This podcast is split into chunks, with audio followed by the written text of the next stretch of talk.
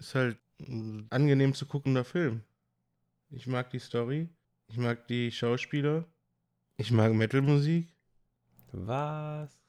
Und ist halt so ein bisschen so Teen-Comedy, eine modernisierte Form von den John Hughes-Filmen. Welche sind das? Die kenne ich nicht. Vielleicht. Also, äh, Breakfast Club und so. Ah, okay. Ja, also ich fand sehr gut, dass es irgendwie so wirkte. Also es war nicht wie die ganzen anderen Teenie-Dramen, äh, bei denen sich alle Konflikte oder bei denen alle Konflikte so groß gemacht werden, wie sie sich als Teenager anfühlen, nämlich so komplett welteinnehmend und es geht nur noch bergab und eins führt zum anderen. Also es war kein 13 Reasons Why oder sowas, sondern es war, hat sich sehr angefühlt wie ein erwachsener Blick auf Teenie-Dramen und es war alles sehr viel chiller und irgendwie Ja, low-key. ich meine, das ist halt diese, dieses Gefühl von 80er Teenie-Filmen mehr oder weniger, wo es halt wirklich noch Teenie-Filme waren und nicht viel zu schnell erwachsen gewordene Teenies. Hm.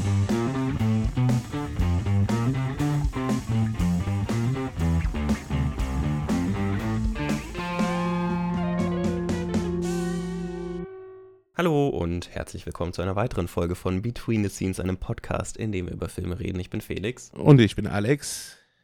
und heute sprechen wir über Metal Lords, einen Netflix-Film, der vor kurzem erschienen ist. Und ähm, ich möchte mich jetzt schon mal für meine wenig enthusiastische und sehr tiefe Stimme entschuldigen. Ich habe einen ganz bestimmten Virus eingefangen und ähm, hoffe, dass ich diese Aufnahme überstehe.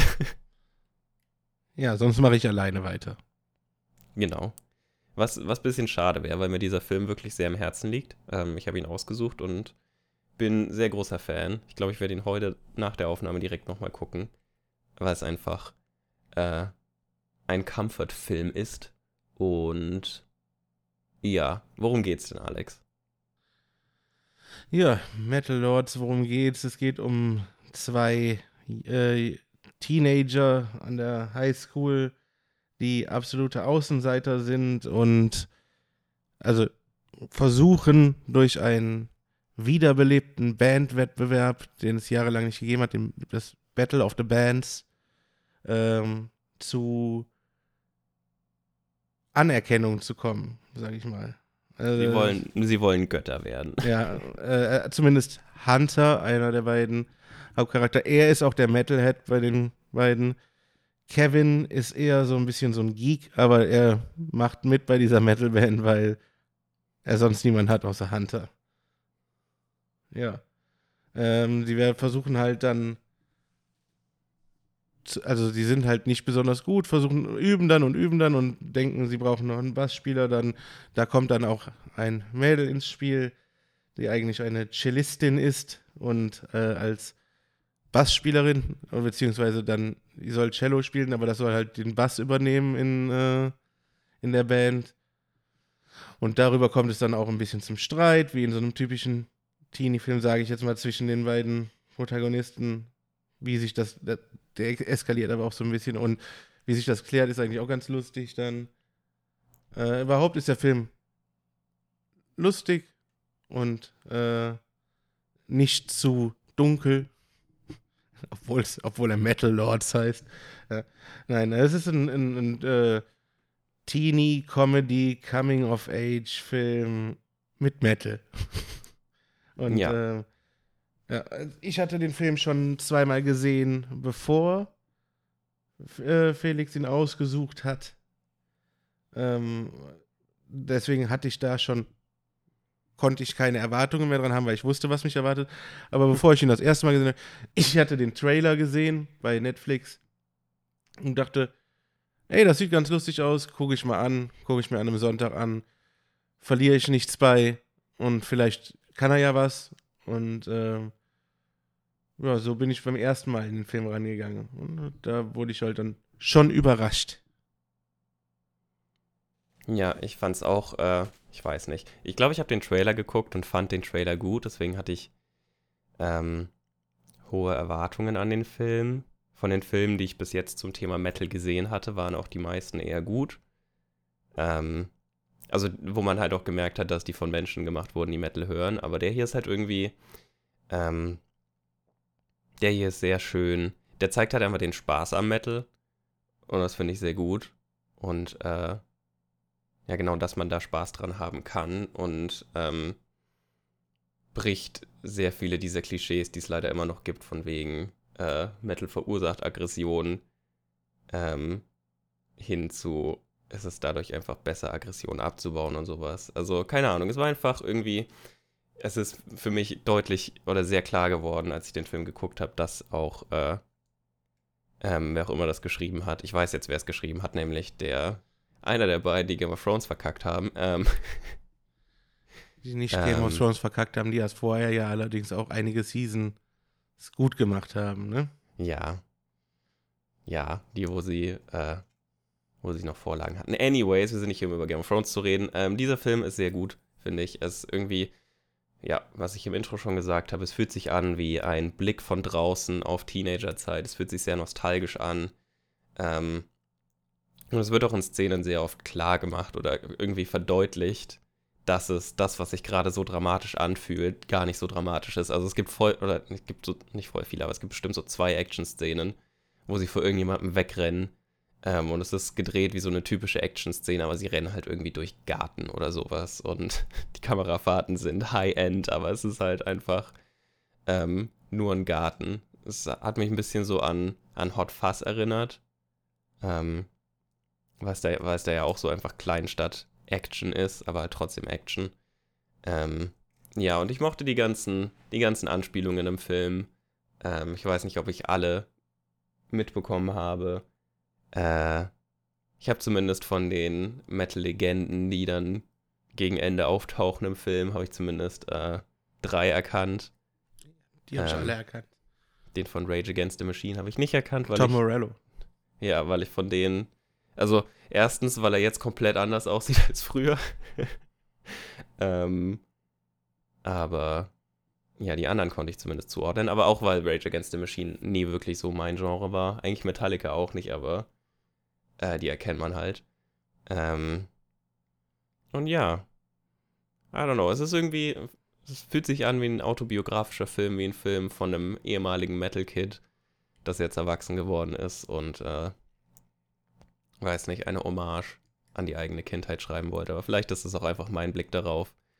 Ähm, und ja, ich wurde von diesem Film berührt, weil ich einerseits auch teilweise so wie Kevin und Hunter war ähm, und beziehungsweise auch eine Person kannte, die eins zu eins Hunter ist äh, oder Hunter war damals.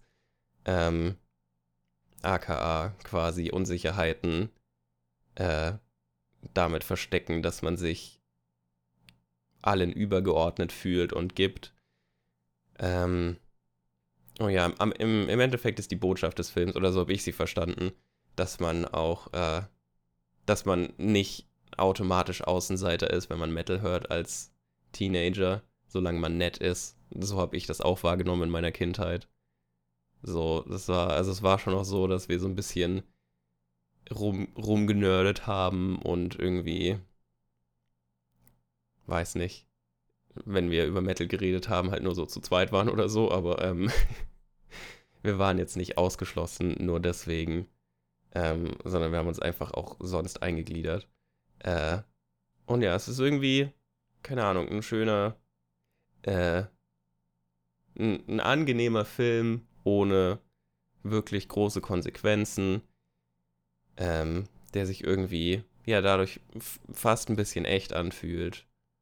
Und ja, ja ich, kann, ich konnte auch sehr, sehr relaten mit den, mit, mit den Träumen von Kevin und Hunter irgendwie zum Metal-Legenden zu werden, weil wer träumt da nicht davon? Welches Metal-Kid? Ähm, und ja, keine Ahnung. Ich mochte den Film sehr. Ich mochte den Film auch. Äh, ist auch von den Kritiken durchaus positiv aufgenommen. Das heißt positiv, also er ist halt, hat halt leicht positive Bewertungen, aber das ist auch gar nicht, glaube ich, der Anspruch von dem Film, als Top-Film gesehen zu werden. So, es soll einfach halt gute Unterhaltung sein. Ich glaube, das ist da tatsächlich das, was im Mittelpunkt steht und das ist gut gelungen. Ähm, was du eben sagtest, viele Anspielungen auf diverse Sachen. Ja, äh, habe auch einige mitbekommen. Äh, Würde man sogar sagen, glaube ich, die meisten. Ähm, müsste ich aber überprüfen, indem ich alle eine Liste von allen sehe. Ähm, und äh, ja, wir hatten ja schon die Verbindung Game of Thrones hört, ist ja nicht nur bei dem äh, einen Produzenten und äh, Drehbuchautoren, äh, son, äh, sondern der andere Produzent, Pro Produzent ist ja auch der andere Game of also einer von den ausführenden Produzenten Ja, ist der. ja. Und die Musik ist auch von dem, ähm, äh, wie heißt das? Komponisten von dem Game of Thrones Ja, Soundtrack gemacht. Ramin Javadi. Ja, genau. Und auch der Regisseur ist mir kein Unbekannter. Der hat einen meiner liebsten Teenie-Filme der letzten Vergangen der näheren Vergangenheit gemacht, nämlich Nick and Nora's Infinite Playlist. Ähm, bei dem Wo Film, gibt's den zu sehen? ich weiß gar nicht, ob es den aktuell zu sehen gibt, müsste ich nachgucken. Aber definitiv eine Empfehlung, wenn man äh, ihn sehen kann. Nick and Nora Soundtrack einer Nacht heißt der auf jeden Fall im Deutschen. Und ich glaube, aktuell, hier steht Netzkino. Ich weiß nicht, was Netzkino ist, aber da kann man ihn gratis aktuell sehen. Ich habe keine Ahnung. Keine Ahnung. Ja, mit Michael Sarah. Oh, man kann ihn wohl tatsächlich. Netzkino ist scheinbar eine Seite, wo man ihn einfach kostenlos angucken kann. Oh Gott, Hilfe! Ich habe gerade aus Versehen was angeklickt.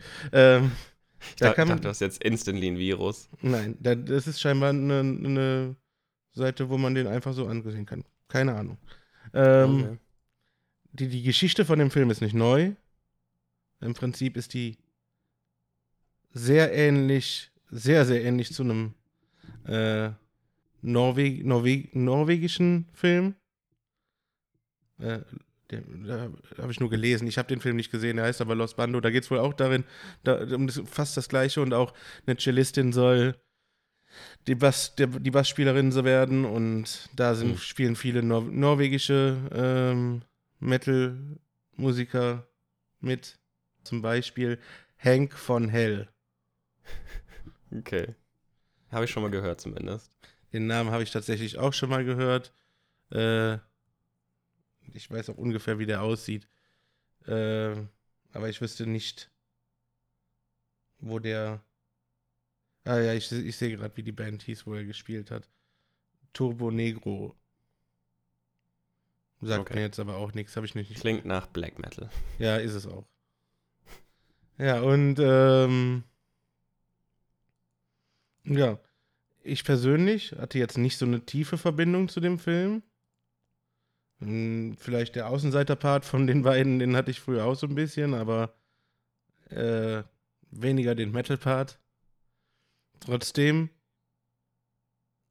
soll ich hatte jetzt halt, wie gesagt, nicht diese Verbindung, aber ich konnte mich gut in die reinfühlen und dadurch wird der Film meiner Meinung nach noch ein bisschen besser. Ähm, aber hauptsächlich hat es einfach mir Spaß gemacht, den zu gucken. Die, die, die Story war nett geschrieben. Ähm, waren kein, ich fand, es waren nicht wirklich Längen in dem Film. Ist auch nur knapp über anderthalb Stunden lang. Und die Musik war halt sehr gut. Ja. Die Musik war durchgehend gut. Äh, sowohl die Hintergrundmusik, die war ja auch wirklich ähm, quasi, irgendjemand hat seine Favorite Metal Playlist angemacht und das einfach als Hintergrundmusik genommen ähm, für die ganzen Szenen. Ähm, und der Song, den Hunter selber geschrieben hat, den sie dann am Ende performen auf der Bühne, Machinery of Torment, der war tatsächlich auch Mhm. ziemlich gut. Ähm, Mhm. hat reingehauen. Ähm, ja, und ich würde gerne noch ein bisschen darüber reden, wie dieser Film äh, Klischees bricht oder quasi so Teenie-Film-Klischees nicht erfüllt. Es gibt nämlich, ja, ich glaube, richtig oder ja, richtig wenige Charaktere, die die typischen Klischees erfüllen überhaupt. Also es gibt einen Jock, also einen Sportler, der auch gleichzeitig der krasse Mobber ist. Ähm, und, und äh, Hunter terrorisiert. Äh, und dann gibt der ist ein Klischee und dann gibt es halt Hunter, der selber auch irgendwie das Metal-Klischee halt ist, aber das ist ja dann äh, im Verlauf des Films lebt er sich ja da heraus, ähm, nachdem er alle wegstößt und dann merkt, oh scheiße, so geht es nicht. Ähm, weil ihm ein, ein netter Arzt, der auch mal in der Metal-Band gespielt hat und zu dem er aufblickt, sagt, du musst nett sein zu Menschen. so, du kannst nicht mit, äh, oder, oder, oder beziehungsweise er meinte, dass er nicht mit den mit denen aus der Band früher zusammenarbeiten konnte, weil die Arschlöcher waren und, man sich halt, weil und weil sie einem immer nur das aufdrücken wollten, äh, was sie machen wollen, nee. aber Hunter war genau diese Person und hat dann gemerkt, oh shit, das bin ich. Oder irgendwie so war das. Er hat aber gesagt, dass er das Arschloch war. Nicht, dass die anderen die Arschlöcher waren. Der ähm, Doktor, wie hieß er nochmal? Äh, Troy hm. Nix hat gesagt, so, er war das Arschloch. Aber auf jeden Fall, die Botschaft war, ach genau, die, aber die Botschaft war, dass Troy sich, äh Quatsch, dass Hunter sich quasi nicht mit solchen einlassen soll die allen ihre eigene Meinung aufdrücken wollen und nicht kritikfähig sind. Und Hunter war so, oh shit, das bin ich. Ähm, und nicht in die Alkoholsucht ja, genau. verfallen soll, wie das Troy hm. nix gemacht hat. Und genau, dann hat er quasi sein, sein, äh, seine Offenbarung und ändert äh, seine Einstellung gegenüber seinen FreundInnen und wird dann von, äh, von Kevin befreit aus dieser Anstalt, in die er von seinem Vater. Ach, also Hunter wird im Laufe des Films von seinem Vater, der irgendwie ein plastischer Chirurg ist, und die beiden hassen sich.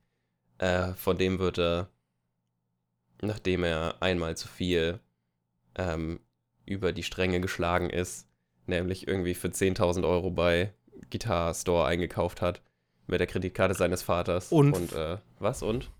Und versucht hat, bei einer Hochzeit einzubrechen, um äh, wie hieß er? So, ähm, ja, um Kevin, Kevin da rauszuholen. Genau. Äh, nachdem das war, wurde er in eine, ich weiß nicht mal, was es war, ich glaube irgendwie eine Suchtklinik. Eine Besserungsanstalt für genau, Jugendliche. Da wurde reingesteckt und dann hat der, hat der Doc aber gesagt, du, musst, du gehörst hier gar nicht rein. Ähm, du wirst wieder, wirst wieder rausgelassen. Äh, aber das ging erst nach dem Wochenende und vor dem Wochenende war das Battle of the Bands und ähm, deswegen musste Kevin ihn befreien, indem er einen Feueralarm ausgelöst hat und sie sind gerannt. Wow. Ähm, aber zurück zu den Klischees. Ähm, wer die Klischees gebrochen hat, war halt irgendwie schon der, den man sonst als den, den Rivalen in Anführungszeichen gesehen hätte, nämlich so den äh, Leadsänger der anderen Band. Stoner. Die andere Band waren ja die Stoner quasi. Ja, genau, aber obwohl, ne, es hatte nur einer von denen gekifft, die anderen waren nur so. Ja, die anderen waren, also die, der eine hat irgendwas eingeschmissen und gekifft, aber bei den anderen bin ich mir auch nicht sicher, dass die so sauber waren. Die kamen auf jeden Fall sehr wie Stoner. Ja, aber also, sie waren halt die andere Band, die auch beim Battle of the Bands gespielt hat und die schon irgendwie etabliert waren und gut waren. Oder zumindest gemocht wurden. Ja, die hießen auch die Warmduscher. Genau.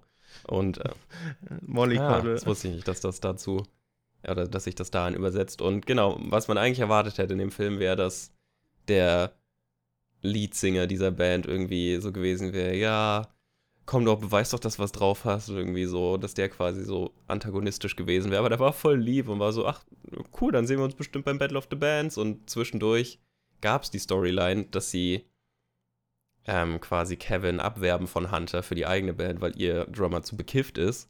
Aber da ist es halt auch nicht so, dass sie ihn irgendwie locken und äh, verführen und äh, keine Ahnung, es ist nicht so dramatisch, sondern es ist einfach so, ja, wenn du, wenn du Bock hast, kannst du auch bei uns spielen. Also wir brauchen halt dringend einen Drummer für die Hochzeit. Also wenn du spielen könntest, wäre es nice. Ähm, und äh, dann spielt Kevin da halt und sagt dann auch zu, nachdem Hunter weg ist, so ja, dass er auch bei denen beim Battle of the Bands mitspielt. Ähm, ändert dann doch nochmal seine Meinung und selbst dann als er sagt, sorry, ich muss mit Hunter spielen, ist der andere Typ so, ja Mann, ich verstehe das voll, das ist wirklich, äh, das, du machst, was du tun musst und äh, ich nehme es dir nicht übel und alles, alles voll gut. Außerdem haben die den eigentlichen Drummer von Molly Coddle ja auch genau. aus der, aus der Klinik befreit. Und der war halt gerade ja, mal genau, kurz clean. Gerade kurz clean, sodass er spielen konnte. Ähm, eine zweite oder dritte Person noch, die das ähm, die die Klischees bricht, ist äh, gibt so eine Szene, die eine Szene, in der die, in der vier Metal-Legenden auftauchen. Ähm, nämlich Scott Ian von Anthrax, Rob Halford von Judas Priest, Tom Morello von Rage Against the Machine und Kirk Hammett von Metallica. Ähm, das ist eine Szene, in der Kevin betrunken im Whirlpool ist, äh, mit einer, die auf ihn steht und sie fängt an, ihn zu küssen. Ähm, und dann. Sie steht nur auf ihn, weil er Musiker ist, was man dazu Ja, und sagen. weil er, weil er sie witzig, oder weil er, weil er sie lieber anguckt als das, äh, als das andere Popular. Ja, was er ihr total besoffen, ja, was er erzählt, total besoffen erzählt hat.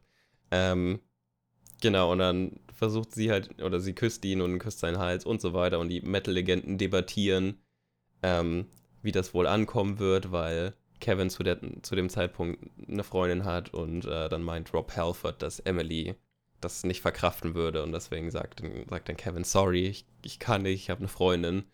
Und äh, was man normalerweise in einem Teenie-Drama erwarten würde, ist, dass die, ähm, die versucht hat, mit ihm rumzumachen, sich dann, oder das quasi rumerzählen würde und dass es irgendwie zu Kevin zurückkommen würde, dieses, dass er mit einer anderen rumgemacht hat und als, als, dass ich, es, ich hätte erwartet, dass sich da ein riesiges Drama draus bildet, aber es ist einfach nicht passiert. Und das war voll schön. Ich hatte die ganze Zeit Angst, dass das irgendwie nochmal zurückkommt bis zum Ende des Films, aber es kam nicht zurück und das war einfach voll schön. Ja, wobei, ähm, das ist halt das, was ich auch sehe als ähm, Bruch mit Klischees, wobei man da halt auch nicht weiß, ob das dann später vielleicht nochmal kommt, aber ist ja auch im Endeffekt egal, das kann man so sehen. Ich finde halt, diese, die, die Warmduscher sind, Mollycoddle sind halt weniger so der Bruch von Klischees. Die sind halt das Klischee von diesen Übernicen, die alles nur so, äh, weißt du, Friede, Freude, Eierkuchen. Ja, aber es gibt ja, ja also aber, aber halt, es gibt ja sonst keine antagonistische Band in dem, in dem Film. Nee, es gibt im Prinzip, in dem Film gibt es keine Antagonisten in der ja. Hinsicht. Und wenn, Nur diesen einen Jock und den Vater vielleicht, aber da kann man es auch verstehen. Naja, nicht ja. wirklich, aber. Die sind eigentlich. Äh, irgendwie ist ähm, Hunter so ein bisschen der Antagonist, weil er sich selber am meisten im Weg steht. Vielleicht ist das die Botschaft des Films. Ich glaube, da bist du auf einer guten Spur. Das könnte wirklich irgendwas wie die, die Message sein, die da gebracht werden soll. Die Analyse, die bringt's. Wir finden noch so viel raus. Ähm, wo wir gerade wieder bei dem, bei dem Sportler waren. Ich finde es gut, dass der einfach, also, äh, dass er am Ende dann aus Versehen den Moshpit anfängt. ja. als, als sie ihren großen Auftritt haben, möchte eigentlich die Bühne stürmen und Hunter eine reinhauen, aber äh, er schubst irgendwie den Falschen und er schubst ihn zurück und dann beginnt ein Moshpit und er kommt nicht auf die Bühne. Ähm, das war witzig. Das fand ich sehr passend. Mhm. Ähm, ja. Bin aber eher kein Fan von Moshpits. Ich finde Pogos besser. Weil bei Pogos ja. wird man wenigstens nicht verletzt, oder? Hoffentlich nicht. Da ist die Chance zumindest geringer. Ja, gut. Ich fand es halt auch so lustig, äh, dass, also das ist wahrscheinlich nicht so die Intention dahinter gewesen, aber ähm, Hunter spielt ja auch mal mit Kevin und den anderen da Dungeons and Dragons. Und äh, sein großes Vorbild ist ja Troy Nix und der wird gespielt von, wie sagt man den Namen richtig? Joe Manganiello. Bestimmt, bestimmt, genauso. Äh, Manganiello. Ja, ich sage immer Mango Jello. Äh, und der ist halt auch im Real Life so ein richtiger, in Anführungszeichen, Geek und spielt Dungeons and Dragons unter anderem mit DB Wise und äh, Tom Morello. Also dem Produzenten und dem musikalischen Produzenten und Frontmann von Rage Against the Machine. Und das fand ich war eine lustige Verbindung. Wobei die da in dem Film wahrscheinlich nur D&D eingebracht haben, um ja, andere Außenseiter muss man irgendwo äh, bei Außenseitertätigkeiten kennenlernen. Let's play D&D. Ja. ja. aber es war auch sehr passend. Der, der Charakter, den Hunter gespielt hat, war auch äh, Malmsteen sehr gut auf ihn zugeschnitten. und dass er so ein Typ ist, der einfach andere Player-Charakter angreift und umbringt. Mhm und quasi selber die Rolle des DMs übernimmt. äh, der, der immer einfach nur da sitzt und zuguckt. Das war auch eine sehr schöne Szene. Ja, und dann äh, haben wir natürlich jetzt bisher quasi ein bisschen über Kevin und ein bisschen, wobei bei Kevin noch weniger, hauptsächlich über Hunter ein Hm. bisschen gesprochen. Ja, dann ist ja da auch noch äh, Emily, die Schottin. Dass sie eine Schottin ist, ist offensichtlich, weil eine schottische Flagge vor ihrem aushängt und dann sie eine Distel in einem Bilderrahmen an ihrer Wand hängen hat. Und weil sie einen schottischen Akzent hat. Habe ich jetzt so gar nicht rausge... Ich höre ich nicht mehr so. Und Sie hat, sie hat einen, einen sehr nordgroßbritischen Akzent. Hm. Ja, ist mir kaum noch aufgefallen. Äh, aber ja, sie ist eigentlich auch ein interessanter Charakter. Die hat ein leichtes Aggressionsproblem eigentlich. Äh, ich weiß auch gar nicht, hat sie, wurde erzählt, warum sie versucht hat, in der Marching Band Klarinette zu spielen? Ja, weil sie wie Kevin auch nicht zur Sport wollte. Deswegen. Ach so. deswegen wollte ja. sie, deswegen hat sie Marching Band genommen, aber da kann man kein Cello spielen, deswegen hat sie halt das genommen, was frei ist, glaube ich. Das war die Begründung. Ja, gut. Sie bringt, also macht quasi äh, Kevin mehr oder weniger erstmal wach, dass ihm richtig auffällt, wie er eigentlich, eigentlich von Hunter mehr oder weniger ausgenutzt wird und ist dadurch natürlich schnell, mh, wie soll ich sagen, schuld an der ganzen Misere für Hunter. Und das, dadurch kommt eigentlich im Prinzip das Drama überhaupt in dem Film. Das sonst gar nicht groß da war. Finde ich. Ja, aber es fühlt sich in dem Film nicht so an, als wäre Nee. sie wirklich Ich sag ja, schuld daran, wie es in sonst jeglichen Teenie- Teenie-Film wäre, sondern es fühlt sich hier so an, als wäre es wirklich einfach nur Hunters ist, Schuld. äh, Ist ja auch Hun- Hunter provoziert sie ja auch äh, offensiv. Er Ja. geht hin und äh, Ja, ist ein ein richtiges Arschloch. Arschloch, ja. Und äh, versucht dann die Schuld auf andere zu schieben. Sehr, sehr schön fand ich dann diese Szene, nachdem sie sich irgendwie da irgendwas äh, an den Kopf geschmissen hatten, alle.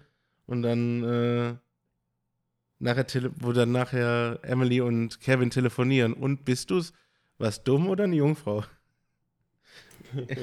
Möchtest du es nicht mehr sein? Ja.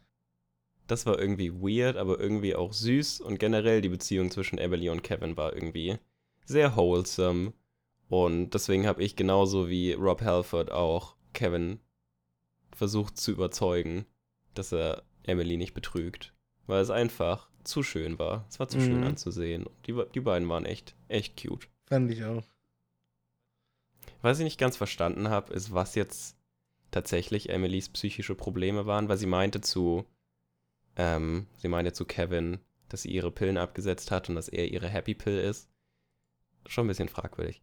Ähm, aber genau, ich, äh, ich habe nicht ganz verstanden, was genau ihre Diagnose war, es auch nie wirklich gesagt wurde, glaube ich. Das weiß ich nicht mehr genau. Weil hat man, hat man Wutausbrüche, wenn man depressiv ist? Weil sie hat irg irgendwie irgendwann was gesagt von wegen, ihr Hirn produziert nicht genug Serotonin.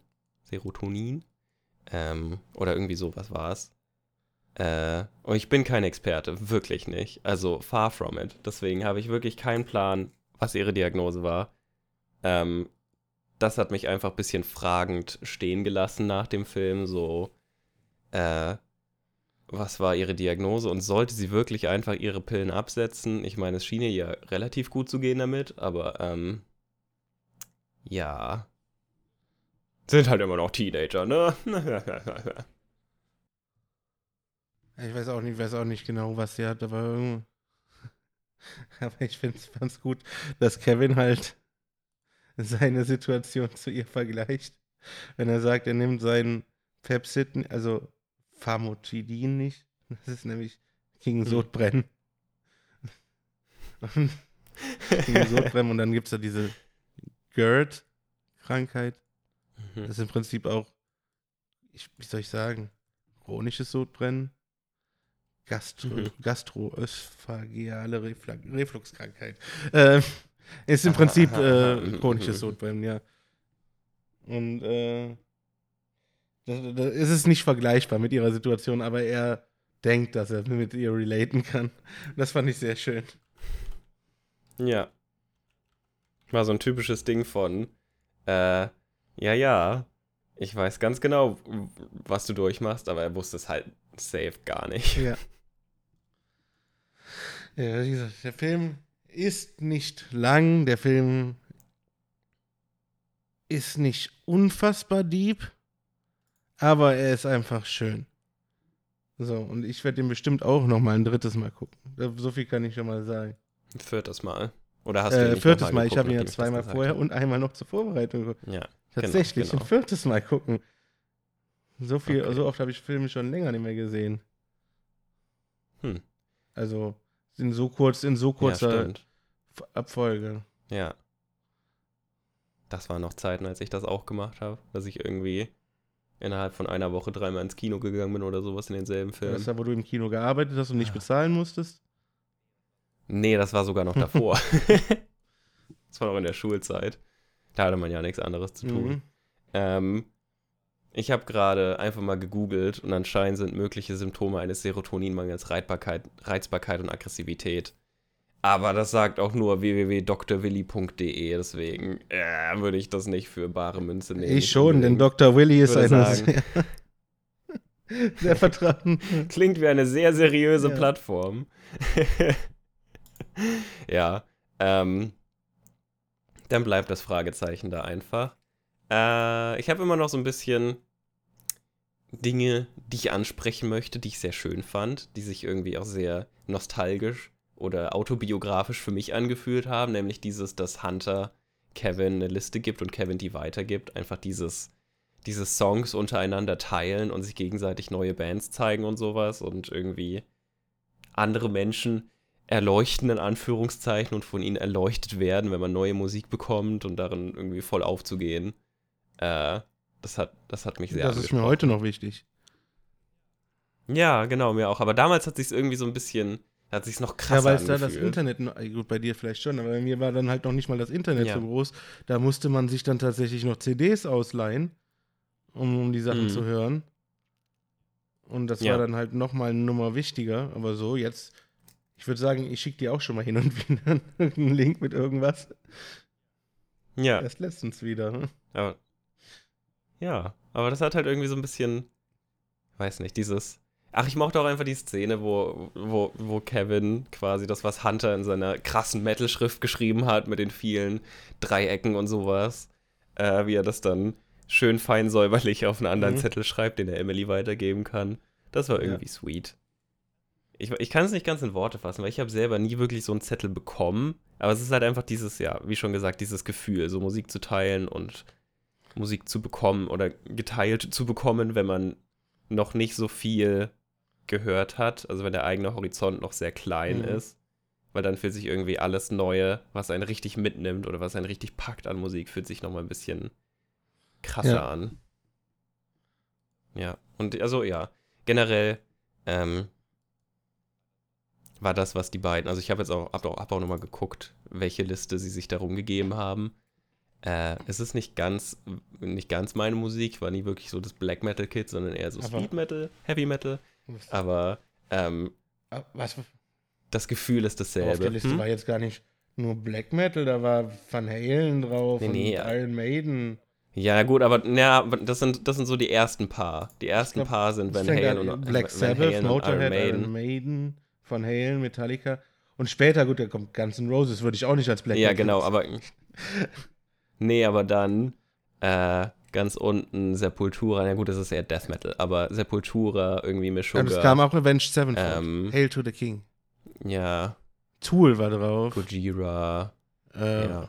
Also generell, also generell diese, diese Richtung von Musik war nicht, äh, dieses ganze Progressive und sowas war nie so wirklich du, meins. progressiv ist Damals. was anderes als Black. Jetzt sind wir auf dem richtigen Weg. Ja, das ist halt das Ding, ne? Wenn man, wenn man über Metal redet, kann man eigentlich nur was Falsches sagen, weil es so viele verschiedene Definitionen gibt und irgendwie eine Metal-Band so 50 verschiedenen Genres zugeordnet werden kann oder wenn man nach einem Genre sucht, dass dann irgendwie drei verbundene Begriffe sind. Ich meine, das war ja auch quasi so ein Joke in dem Film. So, sie sind irgendwie Post-Death ja. Metal. Ähm, oder war es Neo-Post-Death Metal? Irgendwie so. Genau, auf jeden Fall habe ich gedacht, ja, das ist ähm, definitiv ein existentes. Ja.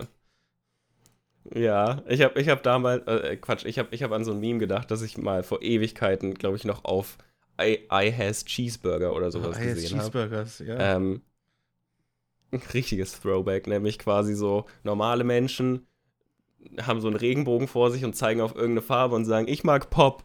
Und dann irgendwie Menschen, die Metal hören, haben so einen irgendwie schwarz zu grau Verlauf und zeigen auf eine ganz bestimmte Farbe aus diesem schwarz zu grau Verlauf und sagen, das mag ich. ja. Und alles davon hat, hat einen Namen. Melodic, ähm, Epic, Symphonic, Hollywood, Soundtrack mhm. Metal. Das gibt's übrigens auch. Irgendwie so, ich weiß nicht mal, ob ja. die Reihenfolge richtig war, aber die Wörter waren es bestimmt. Mhm, mhm. Genau, also deswegen, falls ich irgendwas falsch gesagt habe, bitte vergebt mir. Äh, ich weiß die ganzen Definitionen dieser Bands leider nicht aus dem Kopf, aber ich weiß ungefähr, wie sie klingen und ich weiß, dass das, wie sie klingt, nie wirklich so meins war früher. Ähm, obwohl ich Sepultura inzwischen auch ziemlich geil finde. Ähm, und Rage Against the Machine auch. Und äh, ja, aber ich war eher so im Iron Maiden, Halloween äh, Bereich, Blind Guardian Blind und sowas. Guardian. Ähm, das fand ich auch ein bisschen schade tatsächlich, aber das ist jetzt einfach nur ein bisschen rumgenörde, dass ich, äh, dass das irgendwie die, die deutsche Metal-Szene so gar nicht vertreten war. Ja, das soll in einem amerikanischen Film auch vertreten sein. Ja, genau, aber ich meine, das ist ja so. Das sind ja schon Größen, ne? Hätten sie auch wenigstens ein bisschen. Ja, aber äh, guck mal, du bisschen, bisschen Sodom reinpacken können oder sowas. Das hätte auch voll da reingepasst. Du sprichst ein Nischenpublikum mit der Musik aus dem Film an. Und wenn du das dann noch ja, mehr Nische schon. machst, dann. Noch mehr Nische, ja. Es könnte halt auch nach hinten losgehen. Mhm. Können auch sagen, deutscher Doom-Metal, dann wird es noch kleiner. ich finde es voll schade, dass kein deutscher Doom-Metal ja, vorkommt. Gut, ich hätte es auch cool gefunden, wenn Avantasia drin vorgekommen wäre. Äh, die zum Beispiel auch in Asien und Russland noch beliebter sind als in Deutschland. Aber da hätte ja selbst kein Ami was mit anfangen können. Wahrscheinlich. Ja. Ich weiß gar nicht, welche deutsche Band so in, in Amiland besonders beliebt ist. Ja, gut, Rammstein. Ähm, da bin ich ganz froh, dass es nicht mit erwähnt wurde. Ja. ähm, aber es passt auch nicht wirklich in nee. das Schema rein, dem, nachdem sie da gehen. Weiß nicht. Auf jeden Fall, alles in allem, guter Film. Machinery of Torment, gutes Lied. Und ich mochte auch diese Szene am Ende, wo Hunter sein gutes Solo spielt mit dem neuen Plektrum und es endlich hinbekommt. Ähm, generell war das davor wenn er, wenn er, wenn er sein Solo verkackt hat, wenn man ihn üben sehen hat und es dann immer auf irgendwas anderes geschoben hat, das war auch sehr, ähm, sehr relatable. so, ja, das Plektrum ist scheiße. äh, viel zu dünn. Ja, ich bin, äh, oh, ich bin verrutscht oder irgendwie sowas. oh, sorry, meine Gitarre saß nicht richtig.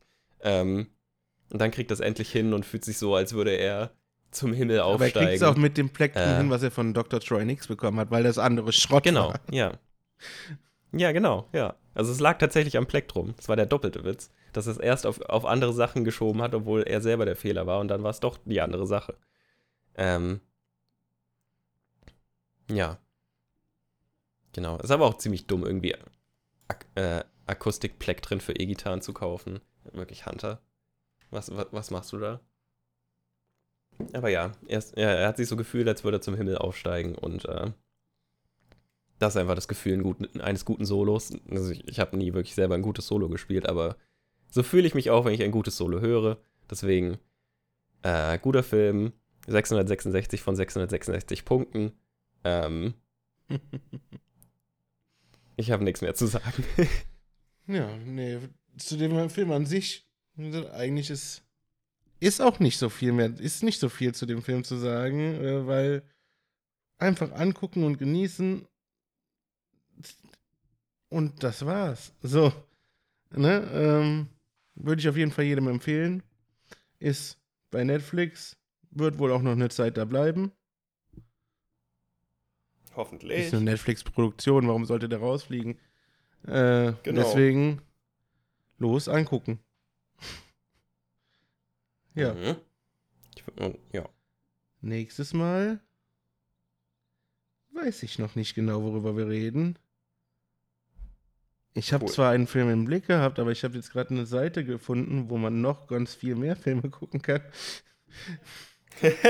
ähm, was Ja. nicht immer von Vorteil ist. Aber Mhm. ja, ansonsten lasst euch überraschen. Wer mich kennt, weiß, dass es vermutlich eh wieder irgend so ein Feel-Good-Gedöns wird. Bäh. Nein, Quatsch. Ich mag auch viel gut Filme, Und wie man Ja. sieht. Hört. bin gespannt. Ansonsten, hast du, du hast nichts mehr? Bewertet den Podcast auf äh, iTunes und habt noch eine gute Zeit. Und wer auch krank ist, gute Besserung. Wir schaffen das. Ja. Ja. Bewertet nicht nur bei iTunes, auch wenn das hier Spotify und Google Podcasts.